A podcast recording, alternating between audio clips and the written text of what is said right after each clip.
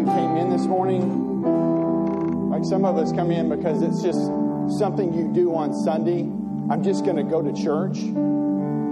Um, but some of you may have come this morning expecting something, and you need to hear from God. And as I said in the early service, and then just now to sing praises to God, it's like I can, it's like I can go through my week after praising Him. And some of us, we're so tuned out, we're not even paying attention, we're not singing, we're not thinking about the words. But some of us in here are singing. I wrote some of these words down. Open up my eyes and wonder. We just sang that in the song before.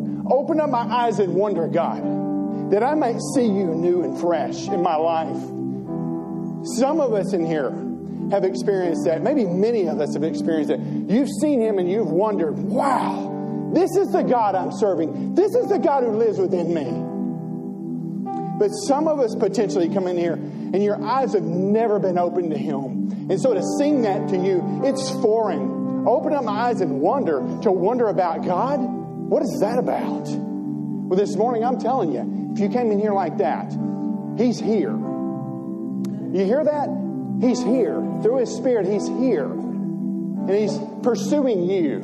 He's pursuing each one of us. And some of us, when we sing that, man, oh man, I, I feel like not in an arrogant way, like my eyes have been opened some to the wonder of who He is and what He's done in my life. But when I sing that, it's like, oh, I've seen a little bit, but not nearly enough. And so God opened my eyes and wonder for who you are and to sing praises to Him. Oh, there were other ones that I could go on, but you give hope.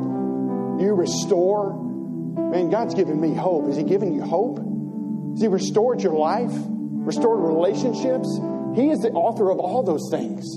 And this morning, no matter how you came in here, if it's just like it's just another Sunday in January, it's just what we do. We go to church and you walk in and you're not expecting anything. Well, I'm telling you, this morning He's here and He wants to move in your life. Not because of what I say, not because of what they lead us in, but He's come to meet you here. And my prayer this morning, as we look at the Lord's Prayer, that we'll see that we have a Father if you know Him and you walk with Him in a relationship. Man, He, he will open your eyes and wonder. And I'm telling you, not from someone who's got it all together, because I certainly don't, but from but from someone who's had a taste of His goodness. And He's moved in my life. A lot of you can say the same thing. He's good. Taste and see that the Lord is good. This morning, ah, if you don't know Him, and I want you to say, like Jesus would lay out for us, that you would look to Him and say, He's not just God, He's my Father. He's our Father. So this morning, I'm praying. I prayed before, and I'm praying now. Even as I'm speaking, God, let us hone in on your word. Let us focus in on what you're saying. And even though there's a bunch of people in here, God's got something to say to you. He's got something to say to me this morning. Not because I've got great words, but because of his, because of his word. And so let's pray. Lord, we are grateful, God, for what we just sang. And some of us, God, maybe we didn't really clue into what was going on, that we're singing to the King of Kings. Many of us did probably clue into that. We're excited about singing to you, and it makes a difference in our lives. I pray, God, though, this morning for some, maybe just a few who walk in and maybe they don't know you. They've never experienced Jesus. They've never experienced what it is to walk in a real relationship with you.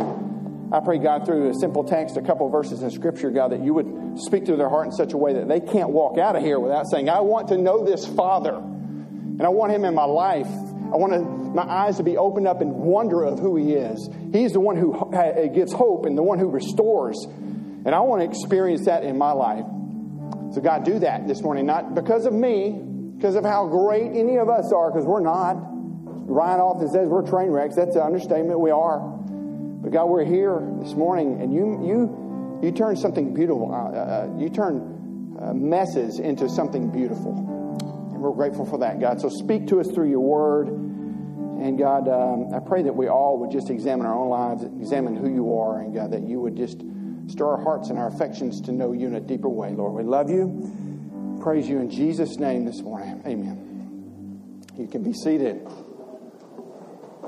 My name's Kent. If I don't know you, I know a bunch of you, but if you don't know me, I'm Kent. I'm one of the elders here, and it's a privilege for me to get to share this morning.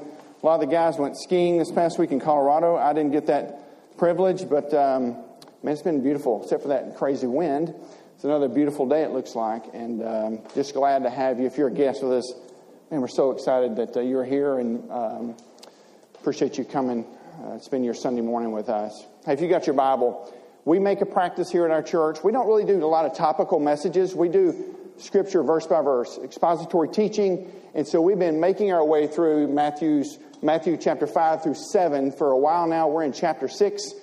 And we've already covered verses 5 through, I don't know, whatever it is, but we're going to go back. We already read it, Leanne read it, but I want to hit that again. And then we're going to focus on verses 9 and 10. So last week, so if you got your Bible, go ahead and turn there, okay? Your Bible, or your, uh, the Bible app on your phone. You're okay to open up that phone, but don't you be looking at a bunch of other stuff. You focus on the Bible, okay? Last week, I, uh, un- I don't know if it's unfortunately, I am alive. I had a birthday. And, um, man, you know, I said this before, my advanced age, it just doesn't get, who gets excited when you get as old as I am? And it's, it's something to celebrate. You live another, you know, I'm not dead, which would actually be better because if you go to heaven, no one would ever come back if they had a chance. We all heard that, right? So I'm thankful to be alive. But my wife said, we're going to do something. And we had a Saltgrass um, gift card which we would never go there unless it was free and because uh, it's too expensive. And uh, but we had a gift card. It covered part of it, but then uh, it was still stupid expensive. It's just ridiculous. But it was good. Although I split a plate with my son because it was just going to be too expensive, and I was still hungry when I left. What's up with that? Spend all that money, and I'm still hungry when I leave. Like, can we stop by somewhere and maybe Whataburger and get something? And um, so, but at the table, you know, we're eating, and they got me a present, my wife did, and she got it off of Groupon. Praise God for Groupon. If you don't know about Groupon, you got to check it out. She said, before I opened it, she said, uh, This is an experience. You would never do it for yourself, and it's an experience just for you, and we're going to watch you today. In fact, it's at 2 o'clock. And I was like, Oh my gosh. No, what did she get me into? And uh, I didn't have any choice because whatever it is, she got it for me. I gotta, I gotta go do it, right? And so she opened it up, and it was a, little piece of paper that had Groupon on the top. Oh, that's good. I like that. Let's see what this is. And it was uh, an experience at iFly indoor skydiving. Has anybody ever done this? A few of you have. Okay. And so at first I was like, oh, yay, great. Not really. I didn't feel like that at all, actually. I don't know if I even said that to you, but I was like, oh gosh, I don't know if I want to do this. But I got no choice. I got to do it. So we head over there, walk in. They've got this big wind tunnel, like it's they say it's like a hurricane two or three category two or three hurricane, and there's people in there and they're moving around, and uh, it made me a little bit nervous, honestly, to see that. And then they take us into the room and uh, separate us from our family. Everybody's kind of watching, but they take us in the room to get we get all our stuff, our gear, and they put on this training video. But the guy says, "Now we're going to show you a video." You need, to, you need to follow the pattern of what we're showing you how to do this because it's, it's easy, but you just need to follow the pattern. So just watch the video. So we watch the video and it's like, okay, that's not that big a deal. He comes back up and he goes, okay, it's just a simple pattern, isn't it? You just follow, it's just a guide, what you need to do. And there's only four rules. And he said, when we get inside the hurricane, you, you can't hear each other. You can't yell at me. You can't talk. So we just use hand signals. And there's four of them. One of them is, this means just keep your head up. Simple enough. Two, keep your legs straight. And then three, you need to, to bend your bend your bend your knees if I do this. So right there, keep your legs straight like this, bend your legs. And then four, the fourth one is you're just going to hang loose, just relax and have fun. You're doing good at that point. Okay, great. But you follow the pattern. Follow the pattern. If you follow the pattern, that's the basics of all of it. You'll be able to go crazy in there if you want to. Like, all right, so we get out there and you get in this little area, you line up, and the first guy goes in, he's like seven foot tall. He's tall and lanky, not anything like me. This thing was made for shorter people, I think, because he gets in there and it is like it's it's hilarious because he's just flying all over the place and he can't he can't get you know situated right, and the guy's struggling to get him up, and anyway, um, just legs and arms going everywhere. And then the next lady gets up and she has her face mask on still, and they say, "Put it under your helmet." She gets it on. She gets right in the wind tunnel, and immediately that thing goes whoop, over, over her eyes. The whole time she was in there, and she's trying to give up, woman. It ain't happening. It's 120 miles an hour wind blowing in your face. You're not going to pull that down. She just, so she's flying blind the whole time. So I had my face mask on as I was waiting, and immediately when I saw that, I went, mm, taking that stupid thing off. I'll, I'll get COVID. I am not flying there looking like a fool. So then he calls me. He says, You big boy, come on. And so I get in there, and I'm a little bit nervous, and then you kind of fall in. And when you fall in, you just forget everything. Everything, the four things, you're like, I don't know follow the pattern. What's the, who cares about the pattern? I got a hundred and something mile an hour wind blowing at me. I can't hear a thing. So we get laid out there pretty, pretty good. And I'm, I'm hovering, think I'm doing good, smiling. This is fun. And he goes like this. He's holding me up and he's going like that, which means put your legs out. And I'm like, my legs are straight. I'm doing good. The wind's blowing so hard though, my legs are going, woo, just flying, you know, like that.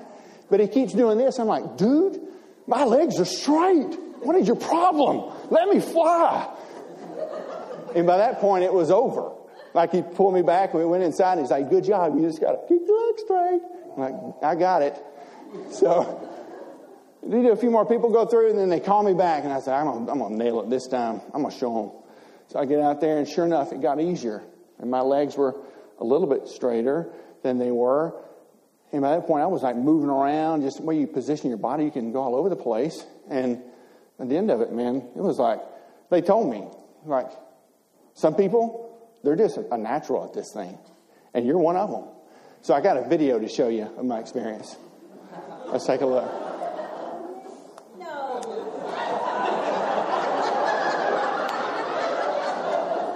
What are y'all laughing at? I'm good. That's my favorite move. I learned that real quick.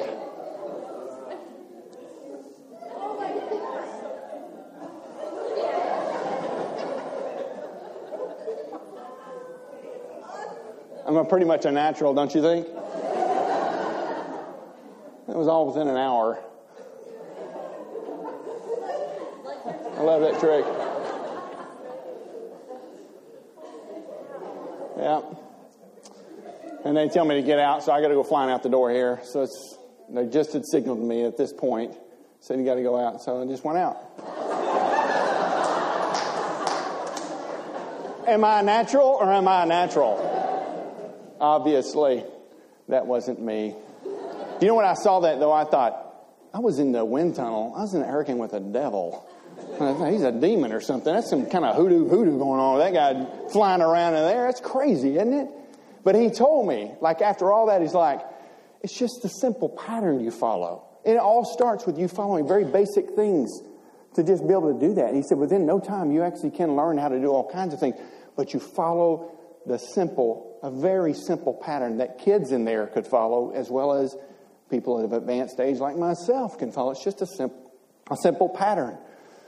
So let me ask you this. When you think about our spiritual lives, and when you think about the time, maybe for, for those of who came to know Christ, I came to know Christ at a very young age. I was, I was a child, six years old. And I believe he really came to my life at six years old. And I remember, man, I was born on a I was born during the week, and on the next Sunday, I was in church. Literally, all my life, I'd been in church. So I heard and saw prayers. We had a pastor in my church that uh, he was known for, he would pray for, I mean, a long time. One time we timed him eight minutes. He prayed eight minutes in prayer. Like, whoa. And so I watched this growing up.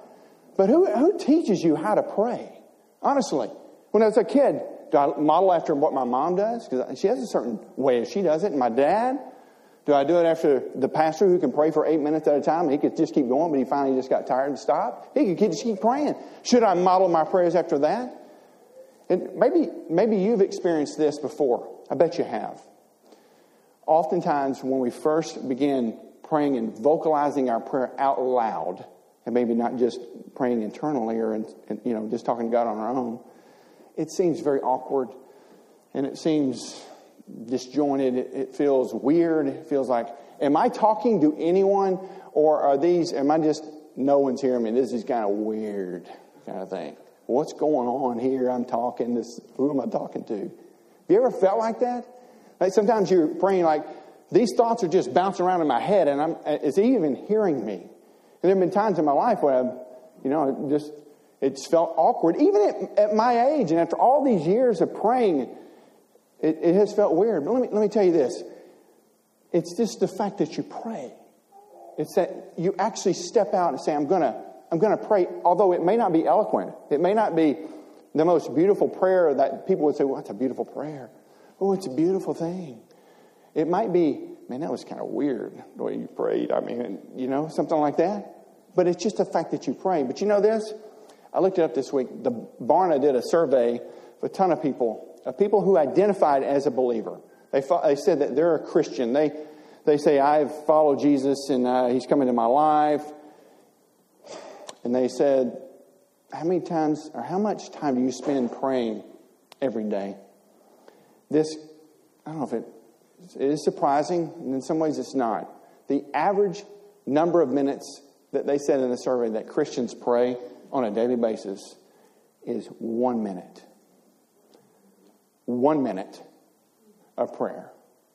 Now, look, you know, success or whatever you want to call it in prayer is not the, the amount of minutes you spend in prayer. It's, it's always about your heart. But if we're calling Jesus and saying, You're my Lord, I've given my life to you, I'm following you in, in, in everything, all my finances, my resources, my time, my family, my career, everything is to make you known and to make much of you Jesus.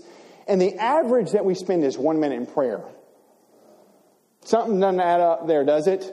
I mean, it doesn't align with saying, My life is yours, Jesus. My life is all yours. If all we do is spend one minute in prayer. And I don't know where you are in that. But Jesus says in this passage, if you look back, we've already covered this in past weeks, but he says in verse 5, And when you pray, you must not be like the hypocrites, for they, for they love to stand and pray in the synagogues at the street corners that they may be seen by others. Truly, I say to you, they've received a reward. Do you hear the very first part of that verse? But when you pray, when you pray, verse 8 or verse uh, 6, I can't see, whatever verse that is, but when you pray, but when you pray, go into your room and shut the door and pray to your Father who is in secret. And your Father who sees you in secret will reward you. Verse 7 And when you pray, do not heap up empty phrases as the Gentiles do, for they think that they'll be heard for their many words, for their eloquent words, because they repeat something in repetition over and over and over again. You know a lot of people do? I've heard this even recently, heard from tons of people through the years, and people get in a crisis or whatever situation, they just start repeating the Lord's Prayer just over and over again. And Jesus, even right before he gives us the Lord's Prayer, he's saying, it's not about repetition. It's not about that. But when you pray, when you pray, don't do this.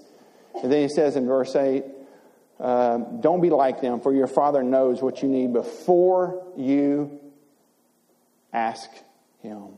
So it's when you pray. It's not, it's not if you pray, it's when you pray. Now, I'm going to say something that is going to be, some of you might go, He's a heathen. He's speaking heresy. Kick him out of the church when I say this, okay? So this can be a shocking statement, maybe for some of you. The Lord's Prayer here that Jesus is giving us, he didn't even pray it.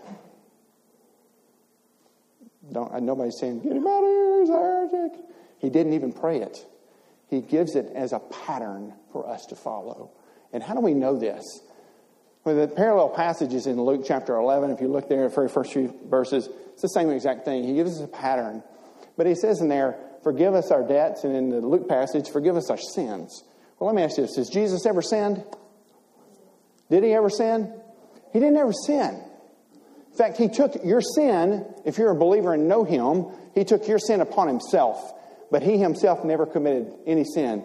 God the Father, desire holy and righteous without sin, desires a relationship with each one of us, doesn't he?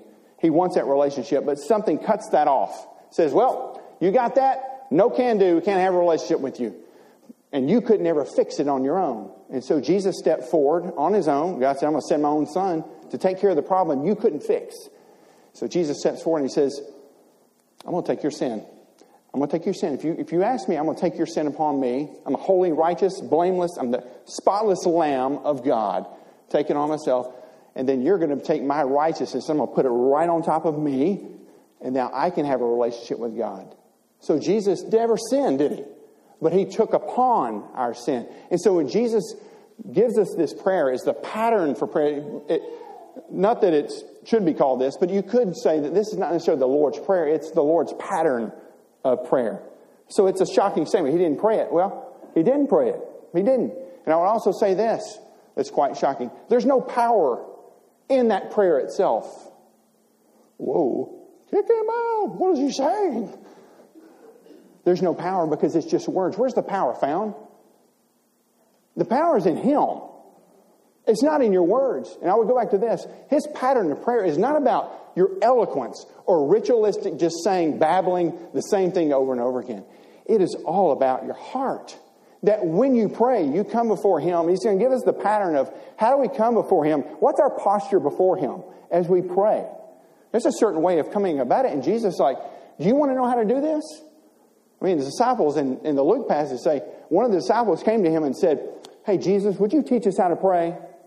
We're trying to figure this whole thing out, and you're the pro. What do we do? And Jesus, you know, it's music to his ears, like, absolutely. I'm going to show you how to pray. This is the pattern. It's all about your heart. It's the meditations of your heart. It's what's on your heart. It's not about eloquence. Look, I prayed a bunch. Ryan, when he gets up, some powerful prayers. And, and sometimes I'll pray, and somebody will say, Man, I really, I, I love that prayer you prayed, or something has nothing to do with us, has nothing to do with really our words. It's our heart that we're showing before God. You know, there are times in my life where uh, maybe you've been here. I bet you have if you've been a believer. If you've not had this experience, just wait a little bit of time and life will throw it something at you where you don't even know what to do. And I could take so long this morning telling you prayers at the time that I've come before Him and I've just flat out said to Him, I don't even know what to pray. I don't even know, God. But here's my heart. You know what's on my heart. You know it before I even say it. So, God, here I am.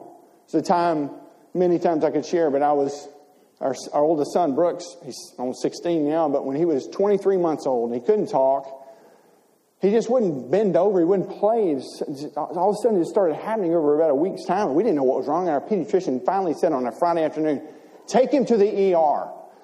So, like, reluctantly, the ER is going to be crazy expensive. I don't know if I want to do this. Is it really needed to do this? And he's like, take him to the ER. So we took him up to McKinney. We're there at 3 o'clock. I mean, at 9 o'clock, I thought, we're going to be going home surely in a little bit. We have nothing figured out. We've done a CT scan. We tried to put this contrast down him, and he just threw it up, and it was a disaster. It was a nightmare. And so there was an on-call, on-call pediatrician that was there. He said, We don't know what's going on.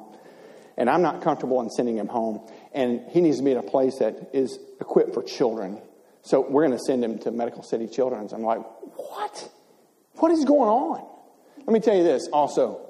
All of us have probably have idols in our lives that we struggle with putting above God. That moment and that time and that night was a clear representation of the idol of my children being in front of him. Then I thought, I remember talking to my, a friend of mine, saying, I can't lose him. I can't lose him. I don't know if I can keep on living. How ridiculous is that statement? That I wouldn't trust God in this whole situation. But that's the way I felt in that moment.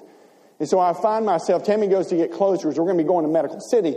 And I find myself in the front of the ambulance with the guy I never spoke to. And I remember vividly driving down 75 toward Dallas in that and just saying, God, I don't even know what to say. It was a difficult moment. And this time I look back and go, I didn't even know what to say. And yet the, the word will say the Holy Spirit was speaking on my behalf. He's praying for me in those moments. And I remember getting down there and him going into surgery, looking on the screen, and it said he's now in surgery. And we gather around. Some of y'all been to Medical City. I've got that big atrium in that one part of the building and balconies. And you're just sitting over one. I remember leaning over the balcony, looking out as he's in surgery and just saying, God, He's in your hands. I don't even know what to pray. I don't what to pray.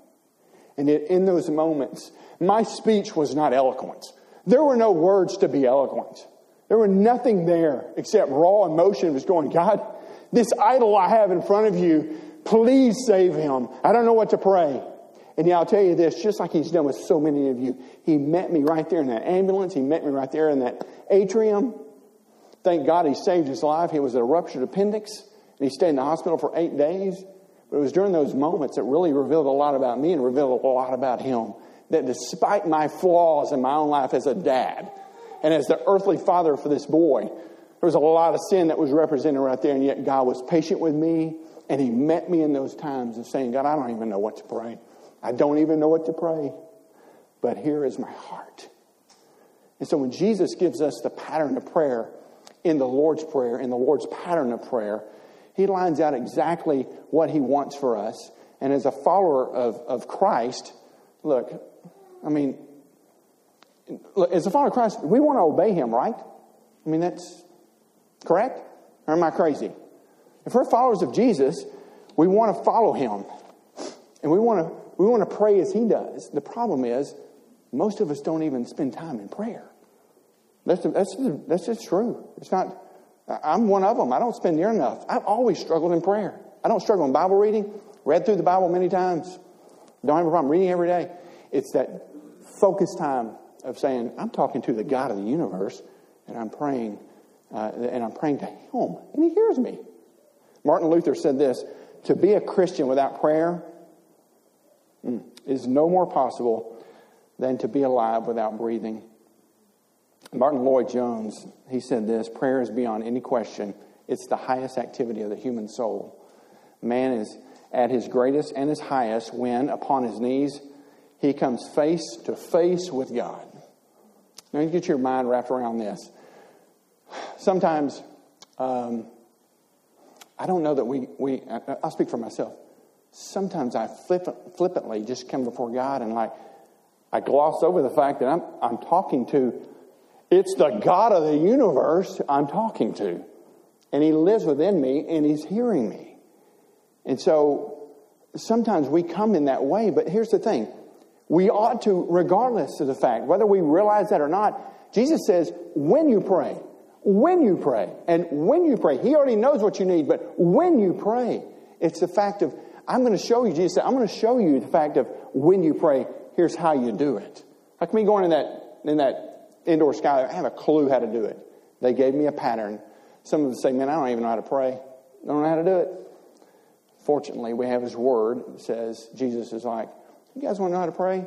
It's real simple. Here's a, here's a few words. This Lord's Prayer is 60 words in Greek, 67 in Greek. Let me get that right. Look at my notes. 60 words in Greek, 67 in English. And it tells us all that we need to know about prayer. One theologian put it like this He says, No part of Scripture is so full and so simple at the same time. I like it like I like I read this too, is that it's so simple a, a child can get it. Right? I mean, I got little I got my Brinley's my daughter, she's ten, she can get this. A child can understand this.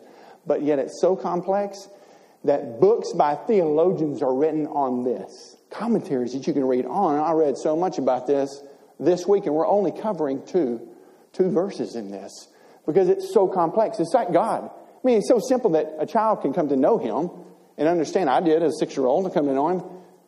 I have sin in my life. There's someone who would take my sin because He's perfect, and now I can have a relationship with God Almighty because He would take my sin. So simple, right? But yet so complex. And so at six years old, I, I prayed that. But the older I've gotten, now all these years, and it's like you're just scratching the surface the more you come to know Him and the more you want Him. It's like, God, that's something new about Him. This past week, even in, re- in studying for this, I've read the Lord's Prayer. I've said the Lord's Prayer so many times in my life.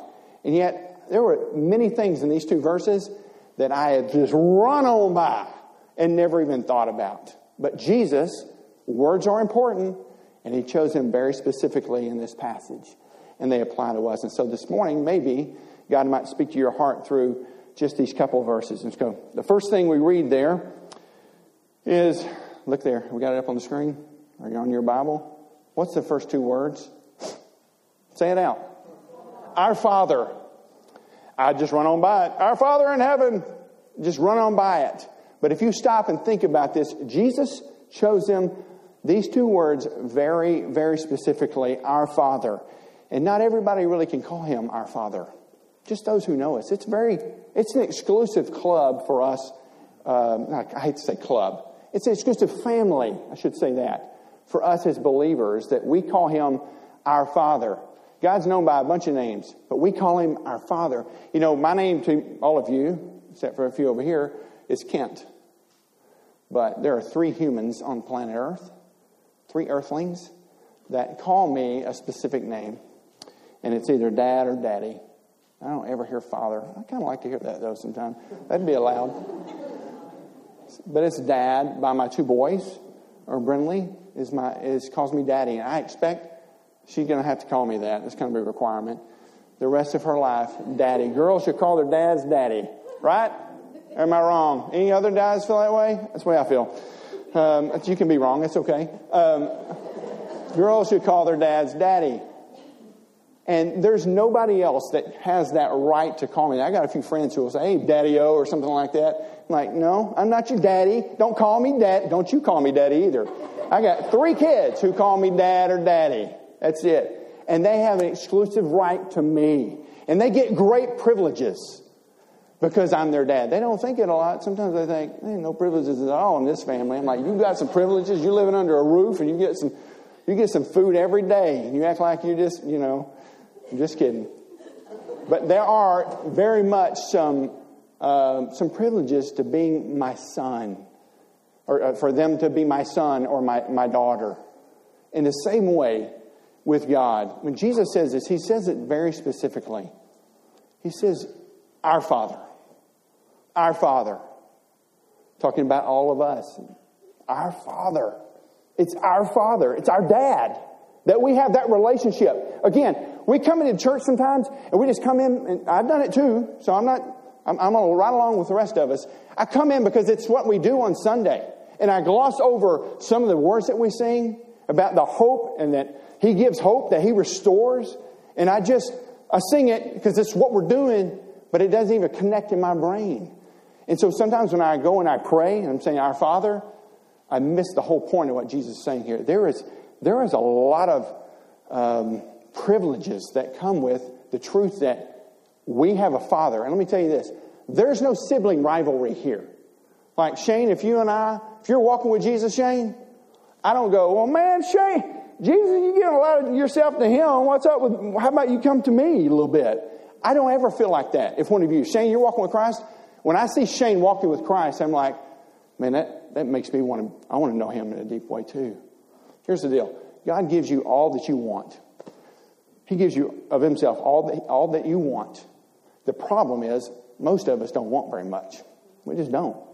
So we just relax and go, Our Father, it's good. But the, the deal is, this is an exclusive relationship with those who are His children. It, it's like a, uh, that stupid show on TV, The Bachelor. Those 30 girls go on there and they all, what are they thinking? They think, oh, I love him. And then when they see somebody else who makes this connection with them and they're in love after one date, and they're going to get married and they get jealous of each other. It's like, you fool, this is not exclusive yet. Nothing's exclusive here until the end. Guys, the relationship that we have with God is not exclusive for us, but there's no jealousy here. It's, man, I serve a God who is our Father. He's my dad. It's an amazing thought that we have a Father and not everyone can say this about him. They call him creator, they call him, um, you know, the maker of the universe, the Holy One, whatever. But our Father is reserved for those of us who have come in contact with Jesus and we know him and he's changed our life. It communicates belonging, ownership, that you're his and I'm his. And I look at you and go, man, we are brothers and sisters in Christ. We say that a lot, but we don't even think about it. It's like, literally, that's, we have a dad, all of us. We serve him, the God of the universe. And you know this? There are people all over this planet right now. You don't even know them. You got brothers and sisters. You got a brother in another land. You know that? You got a brothers and sisters all over the world. I sat in a rickshaw in India right before the pandemic hit. And when we take a team there, we're among, among an unreached people group altogether. And people there they don't have a clue who Jesus is. And we have to go under the guise of we're doing a tour. So we spend two days in New Delhi. And um, we have a tour guide, and the guy has studied all the religions. And so I'm in a rickshaw, and I'm not kidding you, I'm claustrophobic. There are people surrounding us on the street. I mean, you just reach out, and just, there's hundreds of people around us. In the middle, and there's honking horns. And I remember talking to him, I said, How many people uh, do they, how many people would know who Jesus is here? And I remember specifically him just looking at me and goes, Ha! They don't even know his name! They don't know his name. And yet we have people right there, right now, believers among that unreached people that are sharing the gospel with people who've never heard his name. And Paul says in Romans that we are actually in debt to them to go and share the gospel with them to make more brothers and sisters under our Father's family. It's an amazing thing that we have a Father who is a father to generations way before us, and people all around this, around the planet right now who are brothers and sisters in Christ. And so when we come to prayer, Jesus is like, I'm going to give you the pattern of prayer. You need to know right off the bat that it's not my Father, it's our Father. This is an exclusive relationship for us in the family of God. It says, Man, we're, we're serving, we're serving the God, the Father. He's not a distant God, but He's a Father that knows us and knows us personally. So Jesus lays it out there for us. The pattern for us is get your posture right. Know who you're praying to. It's not just my father. Man, I got siblings, my sons know Christ. They're also is their daddy is the same dad I have. It's our father. And he's a provider, he's a protector, he's a he does everything, and it communicates to us intimacy. When he says our Father, there's intimacy and there's access. My kids can come to me. You come to me and ask me for something, they have no problem doing it. But you come to me and ask me, I may or may not do it. But most of the time with my kids, if I can do it and it's good for them and it's the best for them, then I provide for them. One thing about our Father as well as as, as an earthly Father is I, I try to do what's best for them. That's true most of the time, I would say. Most of the time I try and do what's best for them. But we serve a God who does it all the time. All the time. All the time He does what's best for us. Even when we don't understand, we have to trust Him and know that our Father, our Father, has our best intentions in mind and His glory most of all above that. So the next phrase in that is our Father, where? On earth? What does it say? In heaven. What does that communicate to you? Just think about that. Our Father in heaven. It's our Father is perfection. He is perfection. I already alluded to this. We think about God the Father. When I let my kids down, and I do often, I try not to do it, but there are times in my life when I let them down, um, even though I don't want to ever do that, it's just part of being a human being. And as a dad, all of us as dads, we let our kids down. I don't care where you came from, what your childhood was like, it doesn't matter in this case. Some of us had a great father, and you could not have had a better father. Some of y'all know my story. My dad died when I was two, and then when I was um, three, my mom remarried, and that that man, I took on his name, and then uh, he adopted me. And he wasn't the best father. He had a lot of shortcomings, like I do as well. But he did the best he could. But yet he would let me down over and over and over again. But the God that we serve, who is in heaven, he doesn't ever let us down. There have been times in my life, let's just be honest, probably you're like this too. I could tell you story after story on this, where I became disillusioned with Him. If I'm honest and transparent, very disillusioned with Him. I prayed this prayer, you didn't answer it the way it makes complete sense for you to answer it like this. And He said, Not going to do it. And it seemed like He was uninvolved, like He didn't pay attention, or He was just trying to do me wrong. And yet, the Father that I know, and I've come back to realize all these years later, was that sometimes my, the, my perception of who He is didn't line up to His true character. And the fact that He knows, He, listen to me, He knows what's best for you. And your prayers, because you pray them, doesn't mean He's going to answer them just because you, you think this is the best thing. He knows what's best for you. He's in heaven. He is perfect. He sees the past, the present, he sees the future. He sees a year down the road. He sees 10 years down the road for you. And no matter what is to come your way, you can trust in His sovereign will. He's a Father in heaven. He's perfect. Next phrase on there is, Hallowed be your name. You ever use that word, hallowed? I don't. ever except in church, except when I'm in this building or the Bible study or something like that. I just don't use it. And the, the word in Greek is hagios. And it just simply, in almost every case, it means holy. But it also means like separate. It means um, unique, different.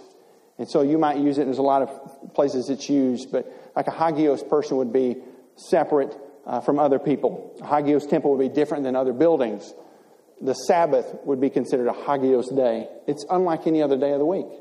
And so when Jesus uses hagios here, he's saying it is holy, it is separate, it's unlike any other name in the world or has ever been in existence. God's name is hallowed, it's holy, it's righteous. And so, how do we practically play that out? We're going to follow his pattern, how do I, hallowed be your name? What does that mean in my life right now? And so, I've got just a few things. He says, one commentator says this one, you believe he exists, that he's all powerful. Two, you believe the things he's revealed him about himself in his word. And three, this is a big one for me, you speak of him in a reverent manner. I love watching HGTV. I like that network. They turn a shack in, you know, like in 30 minutes, they'll turn a shack into a palace, and you're like, what? It's amazing. And what do people, when they walk through there, when they come in to see the big reveal, the first thing, almost always they say is, oh my, right? I'm going to tell you, as a Christ follower, it should pain us to hear that. And it does. It pains, not that I'm better, I'm not saying that, but it should pain us because it's not using his hallowed name in the right way. Some of us actually say, oh my God, sometimes. Not as a legalistic thing, but as a relationship with Jesus would demand this. Not even demand it, it just is a natural byproduct. I want to obey you, I want to serve you. And so your name's holy, it's righteous, it's set apart, it's different, it's hagios. So I'm going to treat his name with great respect and honor. And when I talk about my God, it's the God who gave his life for me. And I'm going to treat him with great honor and respect. I'm going to treat his word with respect. I'm going to depend on it because it came from the Holy of Holies. It's him, it's God, it's Almighty God who came and gave it to me. And so when we play this out of how does this work in our own lives to revere and hallow his name, his name is hallowed, it's, man, I, I'm going to treat it that way. I'm not going to speak of him in a way that's not reverent. And then four, the fourth thing is your behavior. Jesus says, and we've already covered this in Matthew 5, let your light shine before men. Let your light shine before them. How, why? So that they'll glorify your Father in heaven. You're going to bring glory to his name by the way you live and say, man, I love him so much. I'm going to hallow his name that my life looks different than everybody else's because I have such deep respect. And not just respect, I have such deep love for him. He asks me and says, You, you revere my name. Yes, Lord, I'm going to try and obey you in everything. And so my life will be a reflection of that. The last two things, he says, Your kingdom come and your will be done. Now, I'm ending up, finishing up on this, okay? Sometimes we come and we look at God as some big, he's like a buddy. He's not a buddy. He's Almighty God. He's your Father. And we read this scripture right here Your kingdom come, your will be done. Jesus, the emphasis he puts on this is very specific in, in the, the way it's written. And it's not like your kingdom come, your will be done. It's like your kingdom come, your will be done. It's with great emphasis. Like I could scream it out. It's almost like screaming the way it's written. God, your kingdom come, your will be done. This is no secret to any of us. You've been alive during the last few months. Our world in the United States specifically is a mess. Sin everywhere, division, selfishness, everywhere. You're like, not just in politics, everywhere because we're sinful people.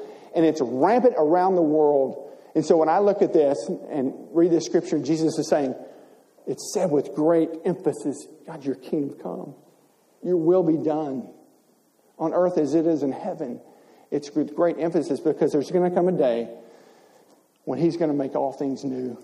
When all the things that have been ruined and destroyed, and the things that you know just aren't right, just by looking at them, they're just not right, He's going to come and He's going to make all things new for you. Those relationships that have been destroyed, that the sin that you see, it's all going to be made new and restored. He is the restorer of lives, He's the restorer of everything. And when Jesus says, I'm going to give you the pattern of prayer, it's like you're praying and saying, God, you are holy and righteous, and you are the one who's going to make all things new. And I need it now, God. We need it now. So when we go to God in prayer, we come not with eloquence, But we come with our hearts to say, God, everything around me, I see sin everywhere, I see it in my own life. Would you make all things new, God? Come in your power. Come, Lord Jesus, come. Not a flippant, not a casual, come, Lord Jesus. Like, come on, Jesus, come. Make all things new. This past week, my son, we do devotions for each one of our kids, and um, we came across a, it's a real short devotion, but it was on the Milky Way galaxy.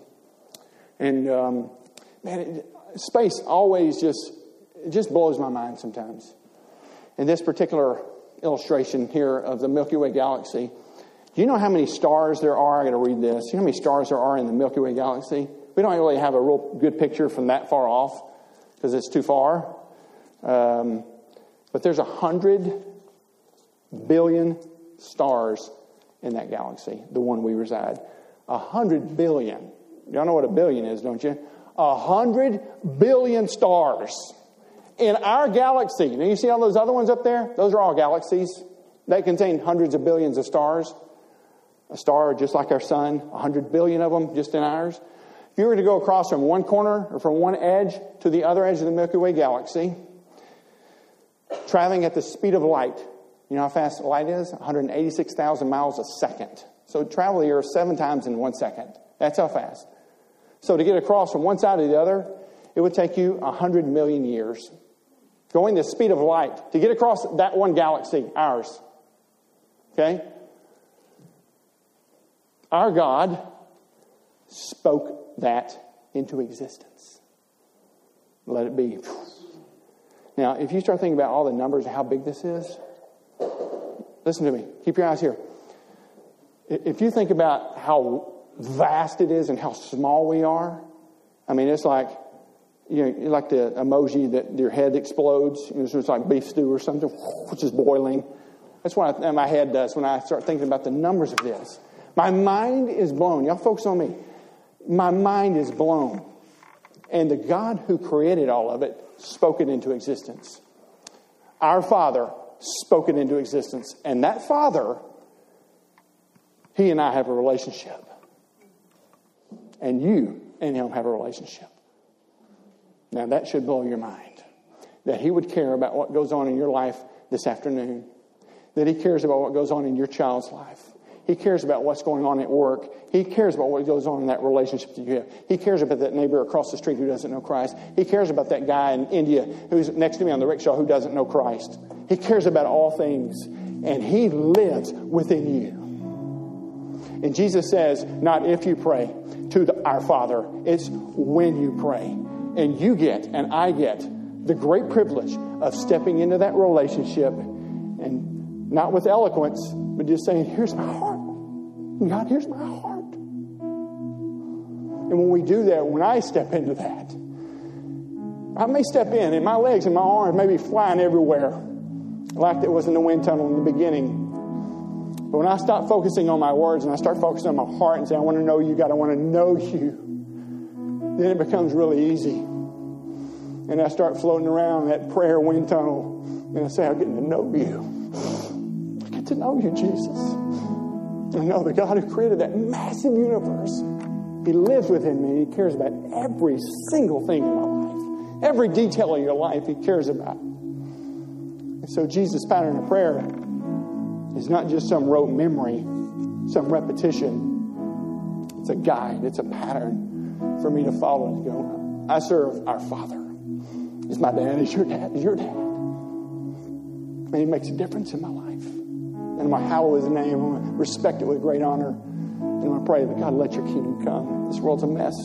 Let your kingdom come. Let your will be done. Come, make all things new. Let me tell you something.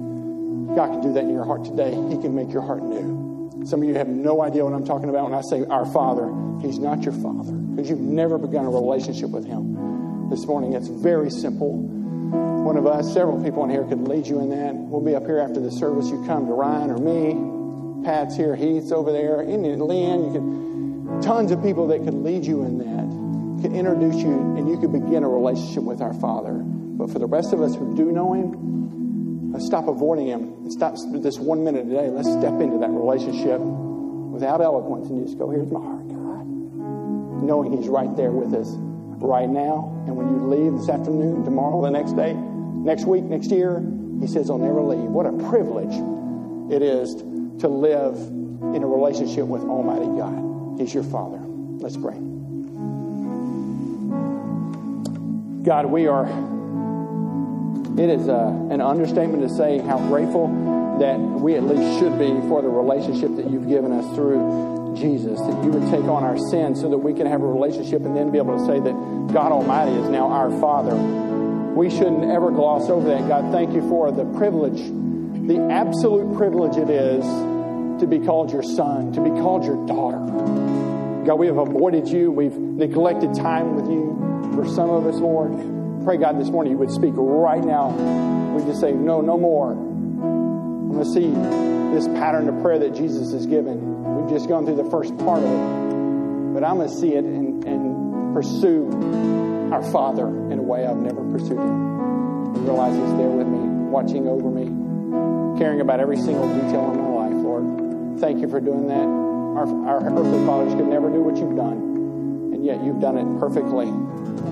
We love you and thank you for that, God. I pray, God, for those in here maybe that may not know you as Lord and Savior. I pray, God, this morning they would turn their lives over to you and they begin a relationship with you, Almighty God. And they would say, You're now our Father, together with us, Lord. We love you and pray it all in Jesus' name.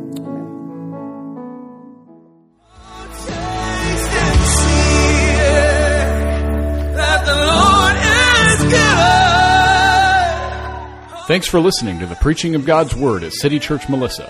We meet Sunday mornings at 8:30 and 10:30 a.m. at 2300 Vineyard Hill Lane, and we look forward to seeing you there soon. City Church Melissa, for the glory of God and the good of the city.